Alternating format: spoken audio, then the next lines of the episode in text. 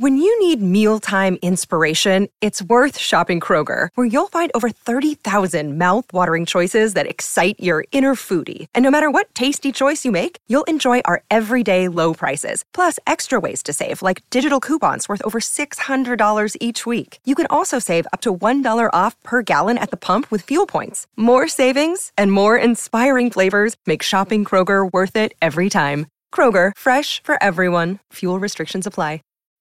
When you need mealtime inspiration, it's worth shopping Kroger, where you'll find over 30,000 mouthwatering choices that excite your inner foodie. And no matter what tasty choice you make, you'll enjoy our everyday low prices, plus extra ways to save, like digital coupons worth over $600 each week. You can also save up to $1 off per gallon at the pump with fuel points. More savings and more inspiring flavors make shopping Kroger worth it every time. Kroger, fresh for everyone. Fuel restrictions apply. Get ready, Ohio. FanDuel, America's number one sports book, is coming to the Buckeye State. And to kick things off, you can get started with $100 in free bets as an early sign up bonus. Plus, when you sign up today with promo code OhioFD, you'll be all set when FanDuel goes live in Ohio. Then you can bet on all your favorite teams in all your favorite sports with $100 in free bets. Just download FanDuel's top rated sportsbook app. It's safe, secure, and super easy to use. Ohio, this is your chance to get in on the action. Join today with promo code OhioFD. Make every moment more with FanDuel, official sportsbook partner of the NFL. 21 or older and present in Ohio. Bonus issued in non withdrawable free bets that expire seven days after FanDuel accepts its first real money sports wager in Ohio, 1 123. Unique user identity verification required. Offer ends on the go live date. Restrictions apply. See terms at sportsbook.fanduel.com. Gambling problem? Call 1 800 Gambler. When you rely on the internet for everything, you need speed that can handle anything. And now, Xfinity delivers Wi Fi speed faster than a gig. Check out our amazing offers on internet and learn about the latest breakthrough from Xfinity Wi Fi speed faster than a gig. That's more than enough speed to power all your devices and then some. Go online, call 1 800 Xfinity, or visit a store today to learn more. Restrictions apply. Gig Wi Fi requires gig speed and compatible X Fi gateway. Actual speeds vary and not guaranteed. Winning comes in all shapes and sizes. Every day there's an opportunity for a win, just like scratchers from the Virginia Lottery. Everyday grab and go, everyday giftable, everyday fun. It's where anticipation meets instant gratification, and they're satisfying to scratch no matter the outcome. Like the new Virginia Lottery Scratcher Colossal Cash. It's loaded with 100 to $500 prizes. Now, that's an everyday win. Drive to the nearest Virginia Lottery retail location and pick up a scratcher today. Odds of winning any prize 1 in 3.21. All right, it's another film study, but we're going to do things a little different. You know, we're recording the offense and defense breakdowns this evening, but it's Wednesday and you guys are all traveling for Thanksgiving. You're going to be on the road. Traffic's going to probably suck tonight. So I wanted to get you something before you're leaving the office today. So here's what I've got for you. I've got our Know the Foe episode as we look ahead to the 49ers game this Sunday. So Ken sat down this morning with Oscar Aparicio, who is from the Better Rivals podcast, which is a 49ers podcast, and also from NinersNation.com. So you can check his stuff out over there. But real simple, have a great Thanksgiving, enjoy time with your family, and here is Ken and Oscar looking forward to this game on Sunday.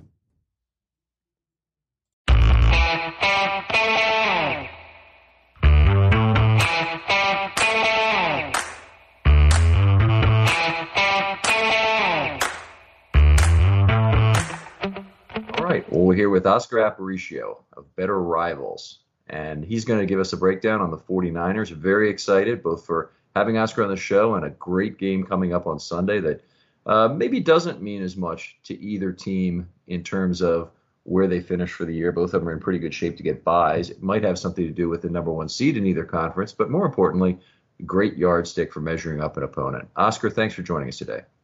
It's my pleasure. I'm happy to be on. All right.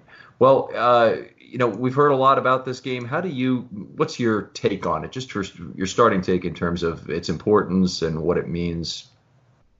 Take us well. I think, I think overall, the the first thing that jumps to mind is the absolute irony of facing the Baltimore Ravens in a really big game and facing Greg Roman's effectively Colin Kaepernick offense. And if this is a Super Bowl preview, that ultimately twists the knife even a bit further. Because um, I think you're right. When it comes to NFC seeding, this is the one game the Niners can probably lose in this three game gauntlet between Green Bay, Baltimore, and New Orleans. But man, it would really be good to get this notch on the belt um, because I think Baltimore is very, very good. They're coming in incredibly hot. And this is a, a team that is really resting its laurels on its defense. And, and we'll see if their defense is going to be able to withstand the test of Baltimore because it's going to be a pretty wicked test. Yeah, it really is a, a, a good two way thing. The Ravens have, have had a good uh, way of getting ahead of opponents and taking them out of their normal game plan. Do, would you say that's a that's a possibility here? The way the Ravens have you know touchdown after touchdown on opening drives, getting ahead 14 nothing against a lot of teams. Now, obviously, they haven't been playing the 49ers defense, uh, but the Rams presented a legitimate defensive challenge on Monday night, one that the Ravens really solved. Yeah, you know, it, it is going to be possible for the Ravens to get the the Niners out of their game script. And and really it's it's funny because the Niners have been doing that all season themselves. They've been going up a score or two and now all of a sudden all of a sudden teams have to throw and now they're going to be suspect to that great defensive line for the 49ers. And I mean, it happened last week for the 49ers where on the third down of the game, Aaron Rodgers drops back, and all of a sudden it's a sack, it's a fumble, and the Niners have the ball at the two yard line. So the Niners have really benefited from positive game script. The one game where they did not is really the game that gave them the most fits, and those were the two against the Arizona Cardinals. And so I think that while the Cardinals don't present the same types of challenges that the Ravens do, they are a bit more uh, aggressive in the way they'll call plays. And I think they targeted a couple key parts of the Niners defense that um, I wouldn't be surprised if, if the Ravens try to probe those areas as well. All right. Uh, take us through some of the changes maybe you've seen in the 49ers as the season has progressed. What's what's changed about the team? Really, as the season's progressed, what's really changed has been how they've accounted for the injuries that have happened across the offensive line. And so when when you think about Shanahan's offense, it really is a an offense that's rooted in play action. It's rooted in a strong run game, and it's rooted in you know really aggressive shots across the middle of the field. And and so you've got a lot of in breaking routes, a lot of dig routes. You're going to get a lot of play action with some over routes over the top. And and when you have an offensive line that can hold up in protection and allow the quarterback some time to do that, good spot. But very early this season, you lost uh, you lost starting left tackle Joe Staley to injury, uh, and then you lost Mike McGlinchey, the starting right tackle. Now the the Niners have been rolling with backup tackles, and what that meant was that they sped up Jimmy Garoppolo's time to throw. His time to throw over the the middle weeks of the of the year where they didn't have their offensive tackles was down in like the 2.2 2.3 range. I mean it was it was consistently up at the top of the league. Now that's gotten a little bit longer. Mike McGlinchey's back. I don't think Joe Staley will be back for the game against the Ravens. He's got a, a fractured finger that he had surgery on. But his time to throw has been increasing a little bit. You see a little bit deeper developing routes. I think the introduction of Emmanuel Sanders helps that a little bit as well. And and so Shanahan really does structure those shots into his offense and calls them at particular times. But the the time to throw and thus the concepts that Shanahan really relies on have kind of been changing in order to hide his tackles a bit. Uh, and now it's getting back into more regular more regular form. Now, I, I, trust your your analysis of that, but I want to just take it aside as an analyst here, Oscar. And I'm I I look at that time to throw stat and I see it available on next gen. And there's a people or players or quarterbacks are all over the place in terms of that. To me, I, I don't like to use it because it really is a reflection of two things is how long they're trying to use to develop the thing, maybe the escapability of the quarterback as well. And then the third is how long the quarterback is given by the defense under the circumstances. I do trust your analysis that they're trying to build it based on the amount of time that Garoppolo has to throw with a weakened offensive line, but I don't trust the number in general, I got to tell you as an analyst. Yeah, it, that makes sense, and, and, I absolutely get that. I, I, do think that time to throw is a relatively sticky trait of quarterbacks. The time to throw number that I'm using is based on Pro Football Focus's charting, and they did a really good study in the offseason when they look. They have a quarterback annual, and they look at the stickiness of traits year to year with quarterbacks, effectively the correlation coefficient from one mm-hmm. year to the next. And what they find is that time to throw is relatively sticky or stable over years for a quarterback. It goes to their style. Their style is generally something that persists with a quarterback. You think of someone like Jameis Winston. he's going to be a really like eye popping wow throw guy, but also a boneheaded interception guy. And that's going to be pretty sticky throughout his career. And and you look at their safe quarterbacks, like Alex Smith was a really, really safe quarterback, not going to put the, the ball in harm's way. And time to throw, also very similar. You've got players like Russell Wilson who are going to scramble around, have a really high time to throw. That's just his style. Jimmy Garoppolo is going to be a little on the faster side in terms of getting the ball out quickly, um, similar to Tom Brady, which is someone obviously he gets compared to a lot. But his time to throw has reduced in that consistent charting, even in that middle eight weeks. And so I do think there's a little bit of noise there. You're right. Um, but even if you just look at the, the depth of his drops, three step drops, five step drops, you see a lot more longer developing players, a lot more seven step drops, uh, a lot more develop like down the field developing concepts when you've got the tackles and when you don't. I really appreciate the stylistic description of that as a backup. It's it's it, to me it's the much more accurate way to look at that number. Appreciate that. You, you talked about Jimmy a little bit. Let's go a little future, a little a little further into his usage, strengths, weaknesses as a quarterback, and and why don't you expand on that? So Jimmy Garoppolo, and part of the reason why it, he was such a like an, an, amazing player for the Niners in 2017 is because he does three things incredibly well. Uh, one, he's beautiful, he's gorgeous. You, you, you pay him a lot of money for that alone. Uh, but on top of that, he is he's a really really good quarterback when it comes to release of the football and processing speed.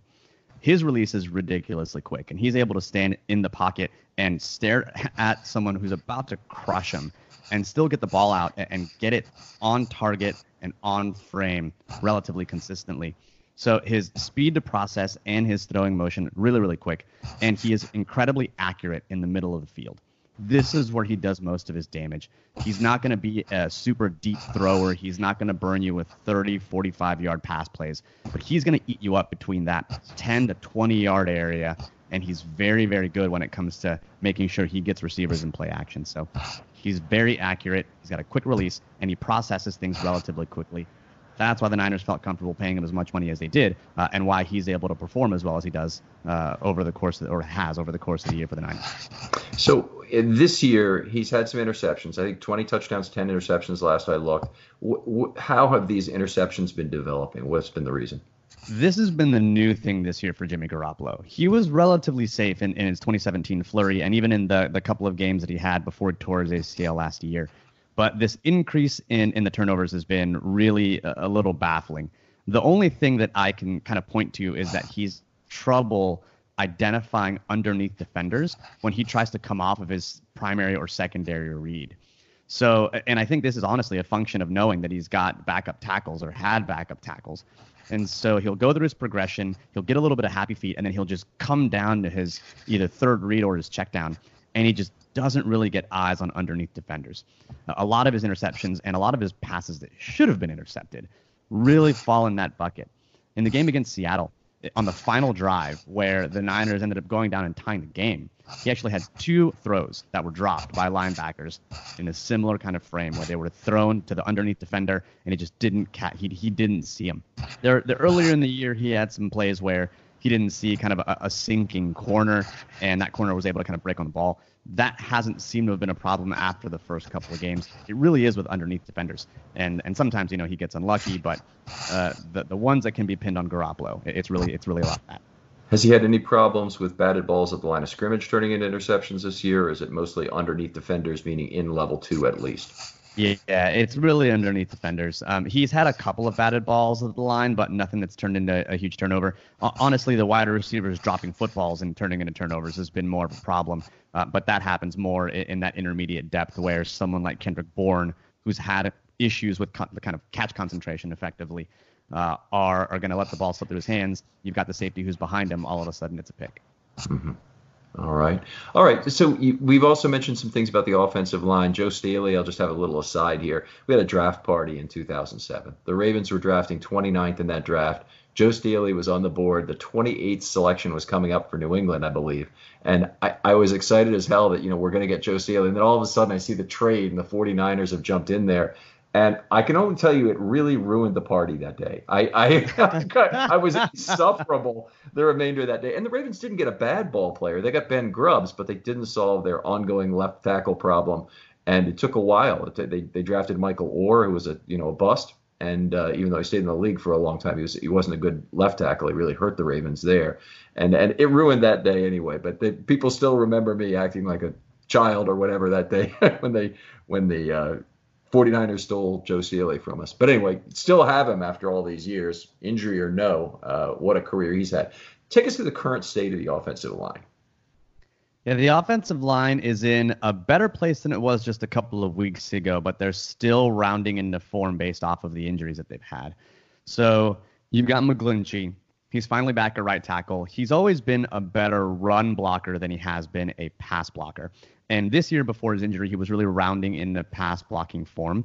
I still think not playing for you know three four weeks is he's still getting back into his game shape, but hit a much better game uh, last week than he had the week before, when which was his first game back from injury. You look at the interior of the offensive line, Laken Tomlinson, Mike Person, and in the center is going to be Weston Richburg.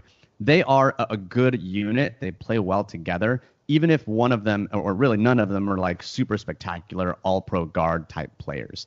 Shanahan in his scheme really does value the tackles above all else. And it, that understand, I understand why he does that, right? You, you're generally going to be able to win with some double teams along the interior on one side or the other. And so he prioritizes tackles and center which is why he paid Weston Richburg a ton of money to come over from New York, why he's kept Joe Staley, and why he drafted Mike McGlinchey so high. And so now you get over to the other side, and this is going to be the, the potentially problematic area for the Niners, and that's going to be the Joe Staley or Joe Staley's backup, which in this case is Justin Skule. Justin Skule is a sixth round rookie. He has not played super duper well. He hasn't played atrociously. He's played, you know, kind of to an average level, which as a backup tackle for as a sixth round rookie, that's actually pretty good but he can absolutely be a liability.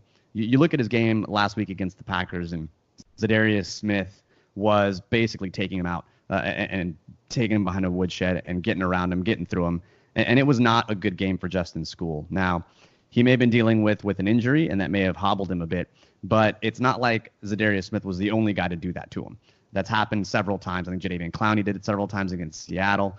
Um, and so you get Daniel Brunskill, who comes in who was actually backing up Mike McGlinchey at right tackle when McGlinchey was out.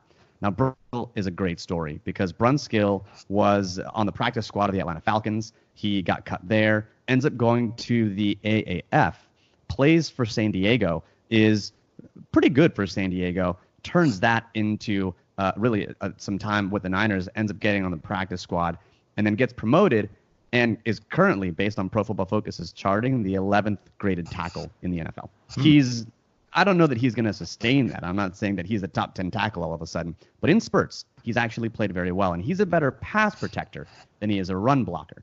And I'd be curious to see whether or not the team continues to play Brunskill at left tackle if Joe Staley's not there, given Skule's both performance and his potential injury. Looks like Brunskill's played maybe about four and a half games based on his snap count here. So that's a fairly broad uh, grouping to include him with the best tackles. I, I, I respect it nonetheless. He certainly has, has played well enough during that period to be a guy you'd want to have at left tackle. Yeah, but, I think uh, the way that I think the way that I talked about it on on the show last night was that he is there. No one should be talking about him in any way, shape, or form replacing Joe Staley uh, at this point or going and signing a multi-million dollar deal.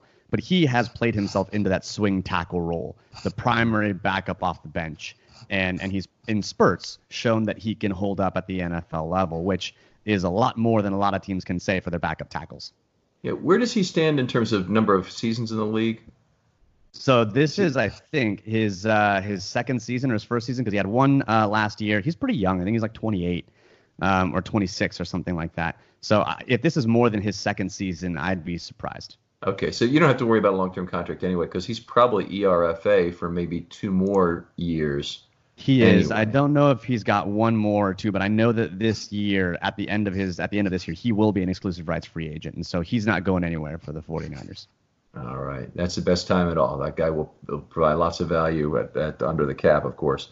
Okay, uh, terrific. Any other thoughts about the offensive line before we move on? No, you know, I, I, do think that it will be interesting to see how they perform, uh, especially in the run game, because the, the, the person that really makes that go is going to be George Kittle, and he's not technically an offensive lineman, but when it comes to blocking, he certainly plays like one. We understand uh, that so, in Baltimore. Yeah, exactly. And so, I mean, we'll probably get to him a little bit when we talk about uh, you know, kind of some some matchups and, and some other things. But I think if we're talking about offensive line, I'd be remiss to not mention that George Kittle uh, does some really really awesome things in the run game. Sure. Well, the Ravens, of course, have Nick Boyle doing some similar things, and Patrick Ricard, who is a monster in, in motion as well. So very similar concepts to what's going on here in Baltimore. I are they use their motion player very frequently on a tight end. Baltimore does it a remarkable amount, where you know most other teams in the NFL use their motion player to get a receiver a break off the line of scrimmage. The Ravens is almost all about fueling that run game. Yeah, you know, uh, Shanahan uses motion very, very well and uses it. I, am actually surprised when there isn't motion pre-snap on a play. It's usually because they're trying to go quick snap or something like that. Um, but you're absolutely right. There's going to be two ways to get motion. One is to, um, well, really Shanahan uses it in a couple of ways. One is to identify coverages, and usually you'll see a running back motion at that point. Lines up out wide, comes inside, and uh, and all of a sudden you're like, okay, that's probably man. Um, the other way is, is to get a wide receiver some space, get him off the line, flip your formation, flip your passing strength. But lastly, it's it's really about angles in the run game. And this is something I think that Greg Roman understands very, very well. This is something he did when he was with the Niners a lot. Is running game is really all about angles, and, and if you can shift or get your fullback or get your tight end or get even a wide receiver who's going to crack block on an angle, um, that's going to help your spring your run game. You can do that, and, and, Shanahan uses all those motions effectively as well, whether it be use check the fullback, Kittle, uh, or any of the wide receivers. All right, uh, wide receiving core. Take us take us through who the 49ers have. Tell us a little bit about what each brings to the offense. So this is going to be, I think, a, a, a, couple of weeks ago, the area where you'd look at and you'd say this is where the Niners are seriously deficient, and you, I don't know that they've necessarily solved the problem entirely, but trading for Emmanuel Sanders here mid-season was an absolute necessity given the likelihood of them making a deep playoff run this year. I think Emmanuel Sanders brings the most to the wide receiving core um, for players not named George Kittle, who's you know a tight end. Emmanuel Sanders is a great route runner. I mean, he was basically putting a clinic on in that Arizona game against Patrick Peterson, who's no slouch what he's able to do in his route, he, he's so savvy at the top of his route and getting separation. I mean, he, especially on in breaking routes, which are the routes that Jimmy Garoppolo loves to throw, he's going to just lean into the receiver at the top of the route and break uh, at the top and, and create that separation, which makes him a really easy open target for quarterbacks. He's quick. He is very, very good off the line. He's exactly the type of wide receiver that Shanahan really likes. And Shanahan even said after he traded for him that he's watched Sanders for a while, really loves his game, and wanted him, you know, for six or seven years or so, and now finally has him. And so Sanders is definitely the number one. He's hobbled though; he's got a rib injury, and that rib injury was better last week than it was the week before, but definitely something to monitor because two weeks ago he was moving slow, very very slow. Uh, but if he's getting a little bit healthier, that's definitely good for the 49ers. Now, Deebo Samuel, uh, especially the last couple of weeks, has been really the player that's emerged and come a bit more out of his shell. Deebo Samuel's a rookie, a, a rookie wide receiver out of South Carolina, and he is basically a running back at the receiver position. He's great after the catch. He's got relatively strong hands. Played a lot of slot in college, but has played really that Pierre Garcon role, that X receiver in, in the 49ers offense, which really he's going to catch a slant or two. Um, he just will. That's his best route. Uh, last week against the Packers, he caught uh, an in-breaking route, not quite a slant, but basically looked like a slant, and and took it 50 yards to the house. I mean, that is the route you've got to cover against Deebo Samuel. I think the Niners are probably going to try to get him on the edge as well, get him in space, um, and, and so he brings that. Think of more the chain moving, slant getting wide receiver, whereas Sanders is going to be the more explosive one after that, it's really a lot of other people that you don't have to worry too much about. Kendrick Bourne uh, is uh, he's a player who's going to drop a couple of passes. Uh, luckily, didn't drop one last week, but dropped a couple of key passes against the the Seattle Seahawks, and, and maybe even costing the game as a result of a couple of his drop passes. Um, and and the rest of the wide receivers, I mean, you've got Dante Pettis, who's a second round player, and and he's really in, in Shanahan's doghouse. He's getting probably ten or so snaps a game, if that, as a second round pick in his second year. It's not a really good. It's not a good look. Not a really good look. Uh, and then finally, you've got Marquise Goodwin. He was a healthy scratch last week. He's the player who's really seen his snaps uh, evaporate with the addition of Emmanuel Sanders. And so uh, I'd be surprised. I wouldn't be surprised at all if they activated Goodwin and try to get a couple of plays specifically in there for him to see if they could use his speed. But it also, again, wouldn't surprise me if he just didn't see the field again for the 49ers. All right, go, let's go back to Samuel for a second because it looks to me like he's had some problems with drops. On 52 targets, he's got six drops this year. Yeah, so he lets the ball get into his body a little too much. And he, luckily, the last couple of weeks, he hasn't had too many egregious drops, but he has had some issues with the drops. That's been really the no one really stepping up and taking that receiving kind of the premier receiving slot for the 49ers. It has been the story for the 49ers this year. George Kittle is George Kittle, but beyond him, you, you had Samuel couldn't do it, Pettis couldn't do it, Kendrick Bourne couldn't do it. Um, at the very least, Samuel, though, has has produced even in spite of those drops. He had a pretty two uh, pretty good two game run there where he had over 100 yards uh, and a couple of touchdowns, and he now is fourth in the NFL in receiving yards for rookies, mm-hmm. and and he leads the the league for rookies specifically in yards after the catch. He's got over 300 yards after the catch. So his his ben, his thing is really yards after the catch and getting him the ball in, in, short spaces, and so he can still absolutely contribute. Even though you're right, he has had some issues with drops. Okay, here here's the anomaly I see in in Deebo Samuel. He's got six drops on 52 catches. That are that is half of the balls he has not caught among his targets. He's 40 of 52 on targets. So, what sort of routes is he running? Is it a lot of slants, as you mentioned in the one case that he had a he had a slant, took it to the house? Very high percentage routes, wide receiver screens. What sort of things is he running to to to have that sort of relationship? Yeah, so he's going to run, especially early on in the year. He did run a lot of wide receiver screens. Shanahan has this pinball screen where he basically throws a lot at you, and he's gonna he's gonna show you a run fake. He's gonna show you a screen off to the right, and then he's gonna have a wide receiver come in orbit motion uh, or in jet motion and go across the field. And against the the Cardinals, they they really broke that that screen wide open, and they've run that with Deebo Samuel as well. So he is going to run and has run some wide receiver screens. He is going to run a lot, of, a lot of slants, but he's going to be the guy who really runs that dig route in the middle of the field and has the last couple of weeks. And so you really are looking at those intermediate routes, the routes that Jimmy Garoppolo loves to throw, a lot of in breaking routes. He's not really going to be a run down the sideline type of player. Uh, and so you're absolutely right. They are high percentage routes and he just lets the ball get into his body, man. And you know, there there was another wide receiver for the the, the 49ers who, as a rookie, had some issues with drops, and, and he turned out okay. That wide receiver was Jerry Rice, uh, and, and, I'm certainly not saying that Deebo Samuel is Jerry Rice or, or, or nearly on that level, but wide receiver I think is a really tough position to transition to in the NFL. And, and I think that, that he's working through that, and hopefully he, he gets a right through them because I think he's a good player. All right, very good. Uh, Tight ends. How about we talk about them next? Let's do that because that's where the Niners shine, and I I feel like this is going to be like the all tight end bowl, because um, George Kittle is a national treasure. That man's amazing. Uh, I love him. He's currently he's one of my favorite players on the team. I mean, he brings the energy, he brings everything uh, to to the Niners, and he brings really everything to that offense. He is the engine that makes the offense go, and normally that's the quarterback, but Jimmy Garoppolo just does not have his security blanket when Kittle is not there. And it was apparent when Kittle finally came back after having a couple weeks off because of an injury to his ankle and his knee. player who's incredibly tough. I mean, George Kittle, he literally has a, a bone chip in his ankle. The way that Shanahan described it was that basically a piece of his ankle bone chipped off and it's stable. It's not like a fracture all the way through. So he can play through the pain as long as he can handle it.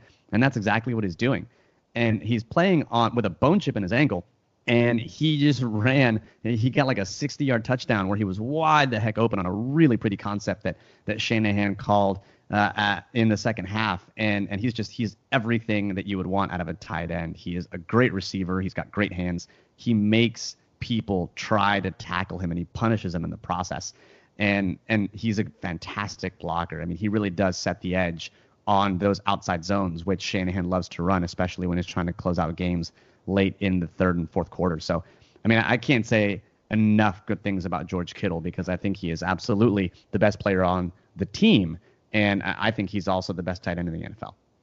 All right, bold talk. This will be an all tight end bowl coming up. Uh, Ravens are, uh, very split in how they use their guys, but uh, Nick Boyle, uh, probably not the receiver he is, might be the blocker he is. And Patrick Ricard, of course, has been more of a, a threat offensively these last few weeks to get on the edge and really punish some players the way I've seen Kittle uh, do to some smaller defensive backs and whatnot. Yeah, you know, I, I, think that that's that's the thing with Kittle is that you you take some blocking from a really good blocking tight end, and you take the receiving from a really good receiving tight end, and and usually you need one or two players in order to do that. Uh, and Kittle's able to do that all in one. Um, and he's such a character. I mean, he he really does bring life and energy. And if if the Niners can get him going, or if he does get going against the Ravens, I think that's where the Ravens have really got to worry. All right, all right, very good. So obviously, uh, talented running back group, uh, a group that's certainly had a big year in terms of yardage. Tell us about them. Yeah, so this is a running back group that, yeah, I mean, Shanahan's consistently always gotten a value out of running backs. And you've got Tevin Coleman, who is someone he signed from Atlanta, someone he knows very well. Uh, I think as an all around player, Tevin Coleman's pretty good. I don't know that he's the best running back on the team. Uh, I think that award goes to Matt Breida, who's an undrafted free agent out of Georgia Southern. Matt Breida is a very electric runner. He's incredibly fast. You know, when he came out, he was the best athlete in his draft class at the running back position. If you look at uh, SPARQ scores and overall athleticism, and he's shown that on, on, film. I mean, he is able to hit a hole and hit the next gear and, and have lots of long runs. I mean, the, the guy was leading the league in rushing last year on a team that wasn't very good, uh, but he was still able to get his yardage. He's been hobbled with an ankle injury. Uh, and so whether or not he'll be back, I think Shanahan says about 50 50. Um, but even without Matt Breida, who's the best pure runner on the team, Tevin Coleman still offers the team quite a bit, especially when it comes to the passing game. Shanahan does love to use his running backs in the passing game, not just as underneath dump offs, but he will absolutely send them on vertical routes to attack linebackers and intermediate defenders. They they did that or tried to do it against the Packers. Luckily, the Packers were in a, a Tampa 2 defense, and so they were able to kind of get something over the top of that. But it's not uncommon for Kyle Juszczyk to run down the field and get a 20, 30 yard pass. It's not uncommon for Tevin Coleman to run a sail concept in the red zone and, and hit that corner route from the backfield. Uh, and so, you know, if I'm if I'm looking at the Baltimore defense, I'm probably not going to try to throw to Earl Thomas. I'm probably going to stay away from Marcus Peters. You're probably going to want to attack those linebackers, and and you're going to attack those linebackers with dig routes. You're going to attack them with those in breaking routes, but you're also going to attack them with running backs. And I think that's where you're going to see Tevin Coleman. You're going to see uh, a little bit of Kyle Juszczyk. Uh, and then you've got the depth of running backs. You're going to see Jeff Wilson and Raheem Mostert, both also very explosive running backs, very fast running backs, very big running backs. Mostert has a little issue with fumbling, um, and so that's something to definitely watch. Um, but Jeff Wilson, very strong runner. He actually caught the game-winning touchdown uh, a couple of weeks ago on, on a Texas route, the, where the ball hits him basically in the top of the helmet. He it rumbles into the end zone. Um, it's a very talented stable of running backs, and and Shanahan knows exactly how to use them. That's that's a definitely you hit on some things that are very big weaknesses for the Ravens or were earlier in the season, particularly linebacker. And Patrick has had a lot of lot of coverage issues.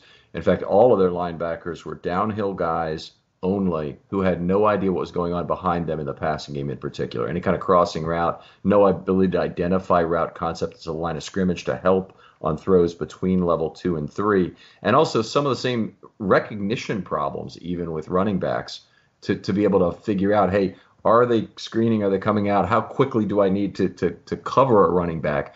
Uh, lots of problems with that. But they've retooled that at midseason, and, and the guys they have now, I think, are pretty good. LJ Fort is really a, a not a dime linebacker, but the inside linebacker who remains on the field in the dime. So not the dime back, but the other one. Yeah.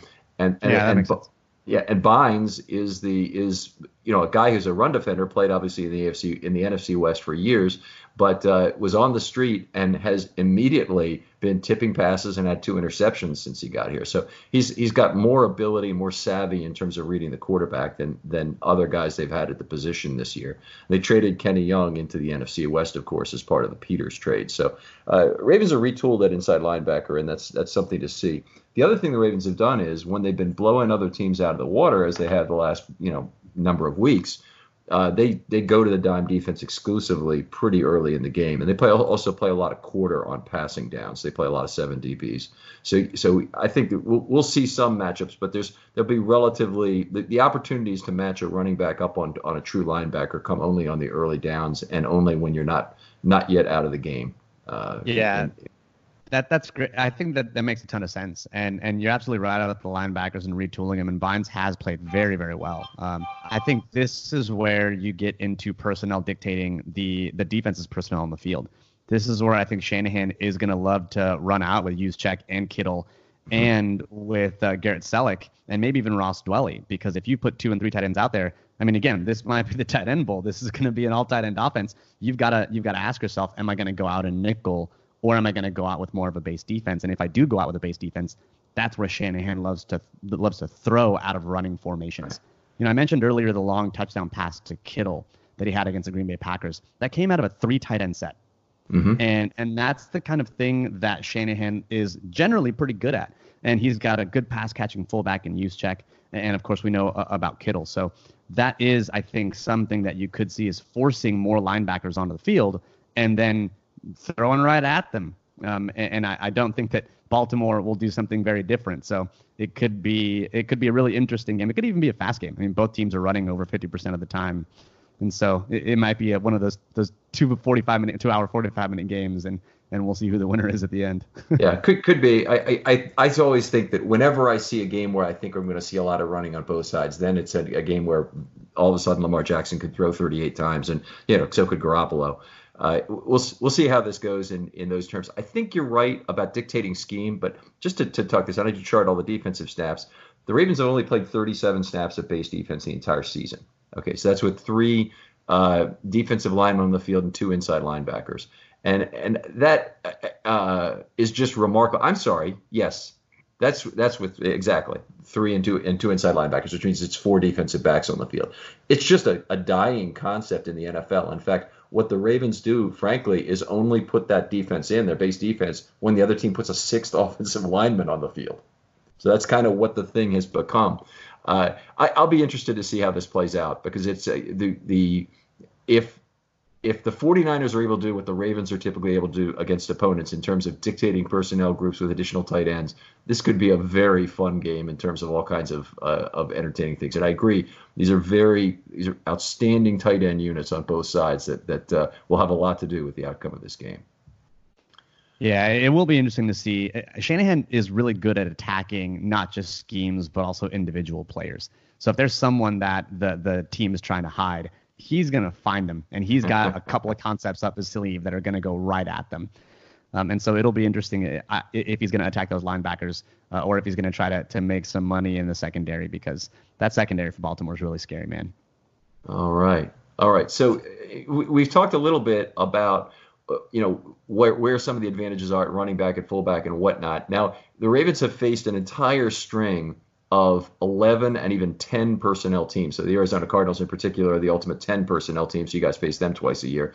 Uh, who's who? Where where do the uh, 49ers do most of their runnings? Is it out of uh, 21, 12, or even 13 personnel? Yeah, they're, they're primarily a 21 team. Um, they love to run out with their fullback Kyle Juszczyk and, and their tight end Kittle. Uh, and then they will go to two tight ends. Garrett Celek's coming back from injury, so he's going to get more of the snaps. But you've also got Ross Dwelley, who's played well in spurts, uh, but more of a receiver than he is a blocker. But that's where the the 49ers love to, to live, and it's because that Shanahan understands that deception is really the thing that makes a lot of offenses go, whether it be play action or thinking that you're going to come out in a run formation and actually passing. That's the kind of, of deception that Shanahan loves to employ from his offense. And, and you pair that with route concepts that look incredibly similar, but at the break after the stem are going to be actually something very different and and there's deceptions at multiple levels of Shanahan's offense, and so he very much prefers to run out uh, to run out of 21 personnel. But that doesn't mean that the formation is necessarily going to be that way. There are lots of times where the Niners come out in 21 and there's not a back in the backfield. You've got five wide, but you've got mm-hmm. Juszczyk in the slot and you've got Tevin Coleman out wide. And and so he'll attack you that way, and you're like, okay, now I've got more linebackers on the field, but now I'm gonna I'm gonna force them in space. Likewise, you've got a formation where you've got two backs in the backfield, but you still end up with a three verticals concept on the right hand side because you're sending uh, the the fullback out on a straight seam, and then you've got your two wide receivers out wide who are also running verticals as well. So there's lots of different ways that Shanahan's going to try to get at you, and, and, he will primarily do it with a fullback and a tight end on the field. All right, outstanding stuff. Let's let's move on to the defense and talk about some of that because we, we, we can't take all day, of course, on this, and I, I want to respect your time here, uh, Oscar. Although this we could talk all day over this. This is just so fun. most common um, look for the 49ers on defense in terms of base or pass defense? What are those? Yeah, so when you think about the the kind of nickel defenses, that is the new base. The, the two linebackers is going to be what most teams are running nowadays, and so K'Waun Williams is going to be the nickel back. He's going to be the person that comes in, and and that's going to be their base defense. You look at the four down, their defensive line is going to be pretty amazing. There are two linebackers, uh, and then you've got your defensive backs behind them. There, the defense they run schematically is really a lot of that Pete Carroll cover three. That's what they ran the first two years under Robert Saleh, the defensive coordinator. And the first two years under Robert Saleh were really a lot of some of those base cover three concepts that you would see often from Pete Carroll, single high often, and and it didn't really change a whole heck of a lot. They were running cover three um, or some kind of a single high look about 75 to 80 percent of their snaps over the course of the last couple of years. This year, things are uh, quite a bit different. And I think it has to do a lot with the addition of Joe Woods. Joe Woods is the kind of defensive passing game coordinator, if you will, and defensive backs coach. He came from Denver. What he's helped introduce to the Niners is more split safety looks and split safety looks where you still maybe rotate into a single high, but it starts out a bit with a bit more disguise pre snap. He's also brought a bit more coverage and He's brought more match concepts underneath. And those three things that the Niners have done this year have really, I think, helped take their defense to the next level. Because now they do play quite a bit more man, especially when they're going to blitz. They don't blitz at a high rate over the course of the year. Uh, I think up to about last the last two weeks, they're blitzing only about 14% of the time. But there are blitz specific game plans where Robert Saleh will send uh, blitzing players on 25, 30% of pass plays. And, and so it really is a little game dependent, but they don't have to blitz with the defensive line that they've got. Um, but the thing that's been most exciting to watch has been more of their match concepts underneath, which have been really good. Let me ask you a definitional question about what you're talking about when you mean a blitz. A blitz, a, a lot of people's definition is a five plus uh, pass rush. But I look at it as more since I think the numbers and deception are roughly equally important. I look at it as a blitz, as an individual blitzer, because there's four man rushes and there's four man rushes. So you drop two and blitz two from off the line of scrimmage from not as you lined up. That's that can be a very effective four man pass rush, and I I would call you know a deceptive rush in my in in the way I would uh, term it. What are you talking about the Niners in terms of what they really run? Uh, so when I say blitz, I mean five or more. Um, okay. If if if I see the Niners send four rushers, even if two of them are linebackers and two of them are defensive linemen, to me that would be closer to what some would call a simulated pressure, where mm-hmm. it's it's a simulated blitz, but you're still only sending four. So when I'm talking about blitz percentages, it is sending a fifth rusher uh, at the quarterback. Okay, and and in terms of how they attack the quarterback on third down in particular, I mean, I always say that the NFL has changed a lot, and pressure rates have increased over the last few years, last decade since I've been charting it anyway, in terms of getting the quarterback out of a position where he has a three-second pocket, ability to step into his throw. A lot of that ha- has been generated on third down with the ability to come at the quarterback from odd angles and defensive coordinators having to find ways, whether it's off the slot, from safety, wherever it might be, from from blitzing linebacker, to generate a fast pressure other than by one-on-one win. How, how do the how do the 49ers like to do that? So the Niners will come at you in a couple of ways, and they generally like to run their defensive ends in that nine technique alignment when you think of like the Jim Schwartz defenses and you think of the Jim Washburn uh, defensive line coach defenses, the the defensive line coach for the Niners, Chris Kocurek, comes from that line uh, of defensive coaches, and so that that nine technique alignment outside of the tight ends are going to be where at least one of their defensive ends line up. So that's the angle what they're trying to that they use in order to try to get to the quarterback. They don't blitz uh, a whole heck of a lot, and that's because they've got players that can win one on one on the edges. You've got Nick Bosa who is having a, just a phenomenal rookie season. He is probably the leader in the clubhouse for defensive rookie of the year, and and he is generating pressure at an extremely high rate. But you've even got the other side, Arik Armstead. He's having a career year. He actually leads the team in sacks, and he's getting pressured at a fairly good clip. He was a, was a first round overall pick. Uh, and you've got DeForest Buckner along the interior at three technique that's also able to get some interior pressure. And so they'll use that nine technique to try to get at the quarterback often. They'll also leverage a lot of stunts. Had a lot of stunts against Green Bay. Um, nothing super fancy in terms of stunts. You, you got your basic tackle end or end tackle. Um, sometimes they will stunt the interior or loop around DeForest Buckner from that three technique all the way around to the other end and kind of slant inside. Um, so that their stunt games are varied and they like to use them. Another way to try to create pressure when you're not blitzing. But if the Niners do blitz, they're usually not going to do that kind of Mike Zimmer like mug look where they're going to blitz the inside linebackers. They're probably going to blitz off the edge. They're going to take someone like K'Waun Williams, who's their nickelback, and he's going to have a, a, lot of blitzes off the edge. You're going to have Jaquiski Tartt blitz. Um, you're going to have usually Saleh likes to blitz off of one side and overload and drop the defensive end on the other side. Um, and so you will see a defensive end in coverage every now and again. And, and that's going to be on those game plans where he does like to blitz a lot. If he thinks he can win with four uh, or he needs the coverage on the back end, he's not going to send too many. He's going to rely more on stunts. Okay, so uh, the next question obviously is Does any of that change for Lamar Jackson, particularly the wide nine concept? And the one of the things the Ravens have faced this year is that defensive ends who are very athletic or edge rushers who are very athletic are slowed down obviously by the need to not have a two-way go on the outside. And and more it's almost like you're two gapping against that against that offensive tackle on either side the Ravens have a monolith on the right side in in uh, Orlando Brown, who has been really benefited, I believe, more than just about any tackle could be from Lamar Jackson's presence because he, he faces many more bull rushes than he otherwise would, where he's that's going to be his strength. Ronnie Stanley has been one of the best pass blockers in the league this year. Not what my my question is, how much does it really slow down the ends in this game, or maybe even tighten up their ability to get those nine wide splits? Uh, and and have to be more cognizant of where Jackson is. I think honestly, that's the one thing that worries me the most about this game is what the option will do to the 49ers defensive line. You now all of a sudden can block Nick Bosa with air because you mm-hmm. don't have to spend a player actually blocking him, and you gain numbers on that side and, and, now you're making Bosa think. You're making Armstead think. You're having them, you know, squeeze down on the on the line of scrimmage and, and then react after the ball is handed off or kept. You are absolutely taking the teeth out of that defensive line, and I think that the Ravens' offense is uniquely qualified to do that. I think as a Niner fan, that's what worries me because that's the defensive strength for the 49ers. You, look at the game against the Packers, and it was an onslaught from the get go because they knew finally they got a, a quarterback who was going to be in the pocket and be where they expected him to be. Kyler Murray had some success on the zone read runs against the 49ers defense, and they didn't play him super well. Um, as I'm sure Ravens fans know, there's a couple different ways to defend the, the zone read, but you can you know you can exchange gaps with a safety or a linebacker. Uh, you can squeeze down and ask the defensive lineman to kind of do that two-way go. Niners didn't do either of those effectively against the Cardinals.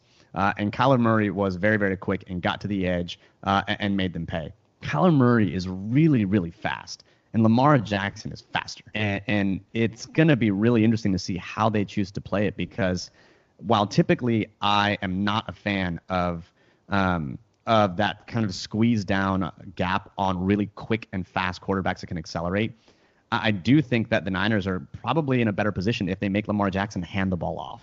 Mm-hmm. Um, I mean, I, would rather I'd rather that happen than Jackson get the edge because Jackson is an electric runner. And so I think you're probably going to see a lot of squeezing down from Bosa, a lot of squeezing down from Armstead, um, and and not too many gap exchanges. But it, it absolutely does slow down that rush. And if you get enough of those runs, and all of a sudden now you get Jackson a bit more time, and that's not what you want either. So I mean, it, there's a reason that this offense has been putting up just video game points the last few weeks, and and it's because they they present some really serious problems. All right, outstanding stuff. And and I, you know, we couldn't agree more, but we really want to talk about the 49ers and not the Ravens on this show because we're really introducing that personnel. So eh, talk to us a little bit about the positional groups. Can we go through one at a time, level by level, and who's there and, and what their strengths are? Yeah, so we talked already a bit about the defensive line. You've got Bosa, you've got DeForest Buckner, you've got Armstead. I think DJ Jones is probably the one player that most people don't know about he's been really, really good in the run game so far the last couple of weeks. And I think he's probably going to get a lot of snaps for the 49ers against the Baltimore Ravens because the, that interior area is where they're going to need to, really bulk up. And so he's going to play that, that effective nose tackle position for the 49ers. I think other rotational players that are going to go through there, um, you've got Sheldon Day, who's going to play a lot of run snaps, Jullian Taylor, who's also a, a pretty good run defender. But Bosa, Buckner, Jones, and Armstead are really going to be your key guys. Dee Ford is the biggie.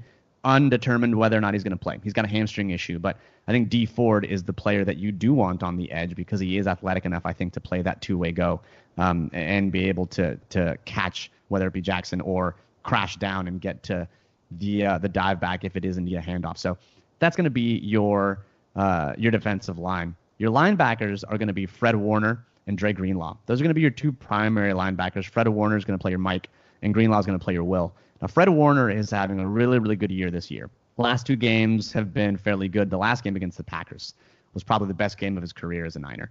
What he has really folded into his game this year is forcing turnovers. You will see him punch at the ball consistently. He's the one who forced the fumble uh, on on Aaron Rodgers last week. He also forced a fumble on alignment actually after a recovered fumble uh, in uh, against the game in the game against Seattle. And so he is going to try to generate turnovers and really lay some pretty good tackling on in the run game. Dre Greenlaw is actually playing pretty well. He's a fifth round rookie uh, out of the SEC.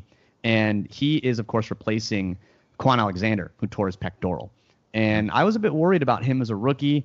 And, you know, he had some some questions about his athleticism, but he's actually played very, very well. Uh, both good at carrying crossers across the middle of the field, which is good. Warner played the overhang defender in college a lot, and so he's actually been a better coverage linebacker than he is eh, a, a run defender, really.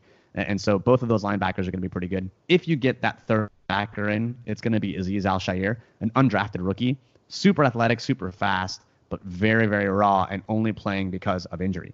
So that's the guy that is probably the weak link when it comes to linebackers and, and someone that team been able to exploit for some gains so far. Um, and then when you get to the secondary, you're looking at Richard Sherman, who's the old man on the, on that defense, but he's really having uh, a resurgence after he's fully healthy from that Achilles. He's playing good. He's not back to like peak Richard Sherman, but he's playing some good football. And, and athleticism was never really his game. His game was always just being smarter than the people he's facing, and and he's continuing to do that so far this year. And he is the vocal leader of the defense. And it, it, it didn't take long for 49ers fans to warm up to Richard Sherman uh, and forget some of his past indiscretions. But, but here we are. yeah, well, I, I, just fabulous year for Richard Sherman. 31 years old now, and and uh, looks like playing like he's 24 at this point. Yeah, he's had a good year, and I mean he's back to his old tricks. He he got called for a flag last week, unfortunately, for pushing a receiver out of bounds when the quarterback had already broken the pocket. Completely legal. Don't know why he got called for it, but he's he's still up to his KG vet tricks. That Richard Sherman. All right. Uh, so you mentioned the linebackers a little bit, and and you, you, know obviously San Francisco plays a base 43 defense, and and they don't always use a third defense when they third inside linebacker when they go to that nickel.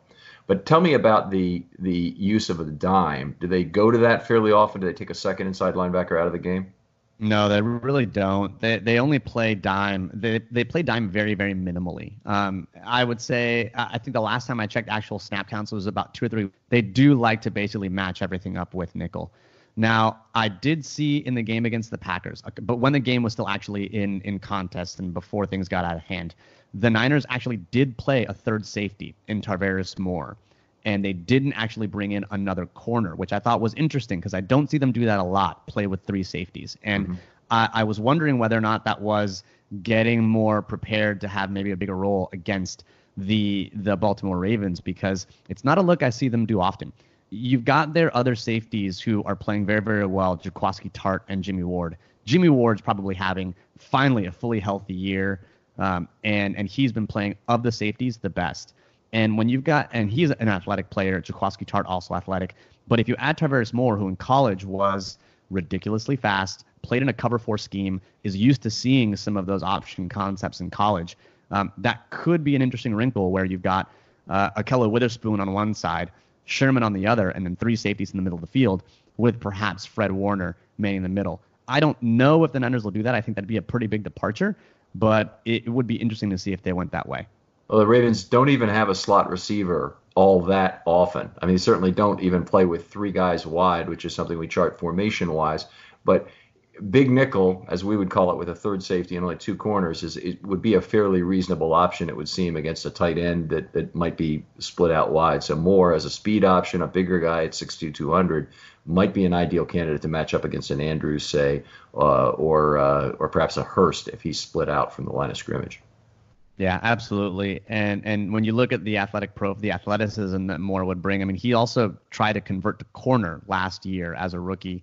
Didn't really pan out, so they put him back at safety, which is his more natural position. So he has some experience with corner, much better safety, it would be it would add some versatility uh, and move that Niners defense into more of a kind of a hybrid college cover four, defend against the spread type of defense, which I think you might need against someone like Jackson. All right. Uh, great review of the individual players on the defense. Uh, you, you mentioned the earlier games against Arizona. Have they had any other games really against speed this year? Not really a ton. I think that the Rams game maybe a little bit is, is where they they they face some of that speed, but the, Rams offense I think right now is is in a bit of disarray. So I, I kind of discount that. Other than that, I mean they handle the Browns pretty pretty easily. And and in terms of actual raw speed, they they haven't faced a ton. The Seahawks, of course, are a very very speedy team and, the Seahawks gave them fits absolutely. But Tyler Lockett didn't necessarily give them fits, even though Tyler Lockett's one of the faster, I think, players and one of the better slot receivers in the league. Um, so they haven't faced the type of speed that the Ravens bring, um, but I don't know that that most teams will provide that kind of speed. So in terms of handling speed, I think you're going to see a lot of of safeties over the top. They don't like to get deep beat or beat deep. They, they that's one of their defensive philosophies. I mean, it comes from Pete Carroll, where he's like, we're going to let you complete things underneath because we think it's going to be difficult for you to complete 10, 12 passes on a drive, you're going to make a mistake or we're going to force you into one. And and so I think the Niners really do echo that philosophy. They don't like to give up the big play, and this year that's finally happening. So I think you're going to see some, you know, that single high safety is going to stay over the top, um, but they they haven't quite dealt with the type of speed and especially at quarterback than they will that they have against the, the Ravens. Okay, now looking at the matchup overall, offense and defense, maybe pick one on each side of the ball if you like. Who is a player you think matches up really well against what the Ravens do? Well, I think in terms of offense, it's going to have to be George Kittle, only because he is. I mean, you're probably going to put a safety over George Kittle, uh, and when you look at the the safety that is likely going to be drawing coverage uh, against Kittle, I think it's going to be a really really good matchup. Um, uh, if I'm not mistaken, it's probably going to be Chuck Clark. Chuck uh, Clark would be the guy. Yeah, and so I think that's gonna. He's been playing really, really well this year. So if George Kittle is the thing that makes the Niners offense go, and so if if he shut down and he's not going to have anything that, to do with the offense, and at that point things get a little dicey. You look at maybe Emmanuel Sanders, but uh, I'm not. Those corners are really good. So I think that uh, on offense, it really is going to be about George Kittle and getting him going, um, or at the very least getting that run game going with the 49ers offensive line. Um, I think on defense, it, it, really is going to be Fred Warner. Fred Warner is going to be the guy who's going to have to play really, really well in order for the the Niners defense to have some success. Uh, I do think that I don't know that he necessarily matches up well, but it's more about the he's going to have to play well for this mm-hmm. to work um, because I, think that that option offense is going to give that defense. It's going to slow that defensive line down. But but I do think that defensive line is going to have uh, a bit of an advantage, at, at least uh, along the interior, um, over Bozeman. Not so much about Marshall Yanda because that guy's really good uh, at football. Um, but if that's the guy you're going to attack, then then that might be a place where Buckner can find some success. And and so it's I mean look it's going to be a tough game either way. It's going to be a fun game. Um, but if the Niners are going to pull this out, I think definitely Warner's going to have to come up, and I think George Kittle's going to have to have a, a good game. Looking forward to it as much as I have any game this season, including the Patriots now, because this is just a it is a yardstick game for both teams, and uh, could very well be a Super Bowl preview. Yeah, you know, again, I go back to the irony of facing the Ravens again in the Super Bowl, but this time facing the offense that the Ravens faced the last time they were in the Super Bowl. And I think you're right. You know, Matt Maiocco, one of the beat writers for the 49ers, he he used to have this concept of a GPS game. Um, it, it, you know, the GPS net it tells you where you're at. And, and I think this game is going to tell both teams exactly where they are at because it's going to be uh, it's going to be a heck of a matchup. All right. So, uh, Oscar, before we get out of here, uh, let's make sure people know where they can find your work, uh, your Twitter handle, any other thing, any other things you want to plug. Absolutely. You can always find me on Twitter. That's going to be at Better Rivals. Um, that's probably where I'm the most active, but we post the podcast on Niners Nation. Uh, and if you search for Niners Nation, you, anywhere that you get your podcast, whether it be Spotify, iTunes, or anything along those lines, you can definitely get those there. Uh, we did do our own Baltimore preview this year. It was a bit more uh, a bit more 49ers centric, uh, but we also covered some of the interesting stuff that the Ravens do, and so that was the show that we just posted last night. Uh, and so that's that's near the the back half of the show, but talked about the fourth down decision making matrix that uh, Jim Har- that Jim Harbaugh. Geez, look, I'm already going in time machine. Uh, that John Harbaugh has because I think that could also turn the tide as well. Um, I just you know can't say enough good things about the the Harbaughs. Love them.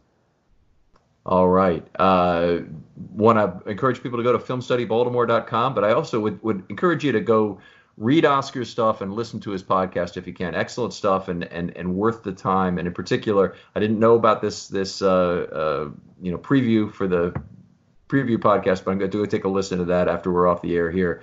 Uh, filmstudybaltimore.com. One thing I want to mention is if you've got a short topic, you can treat me like a radio talk show host, and I'll try and arrange for that to happen for a question that's too big for the mailbag you want 10 or 15 minutes to talk it over on a short episode, love to do that with you. Uh, otherwise, thanks for joining us with you. And Oscar, can't say enough, but but uh, this has been a great uh, episode, and we really appreciate this uh, in advance of what is just one of the coolest games of the year. You see, every announcer is asking to be assigned to this game. I don't know if you've seen that on Twitter. Yeah, it's gonna be fun, man. I really appreciate coming on, and, and really uh, really appreciate the time. Thanks for having me. All right, take it easy, Oscar. Bye-bye.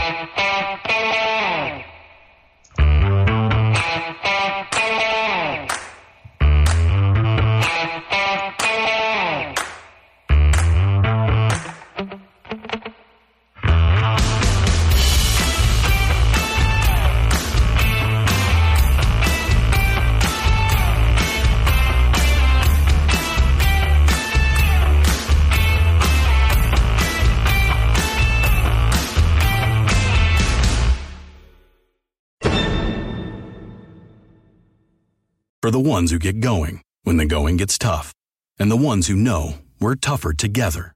For the Pathfinders breaking new ground, Grainger offers supplies and solutions for every industry, as well as fast access to experts and 24 7 customer support.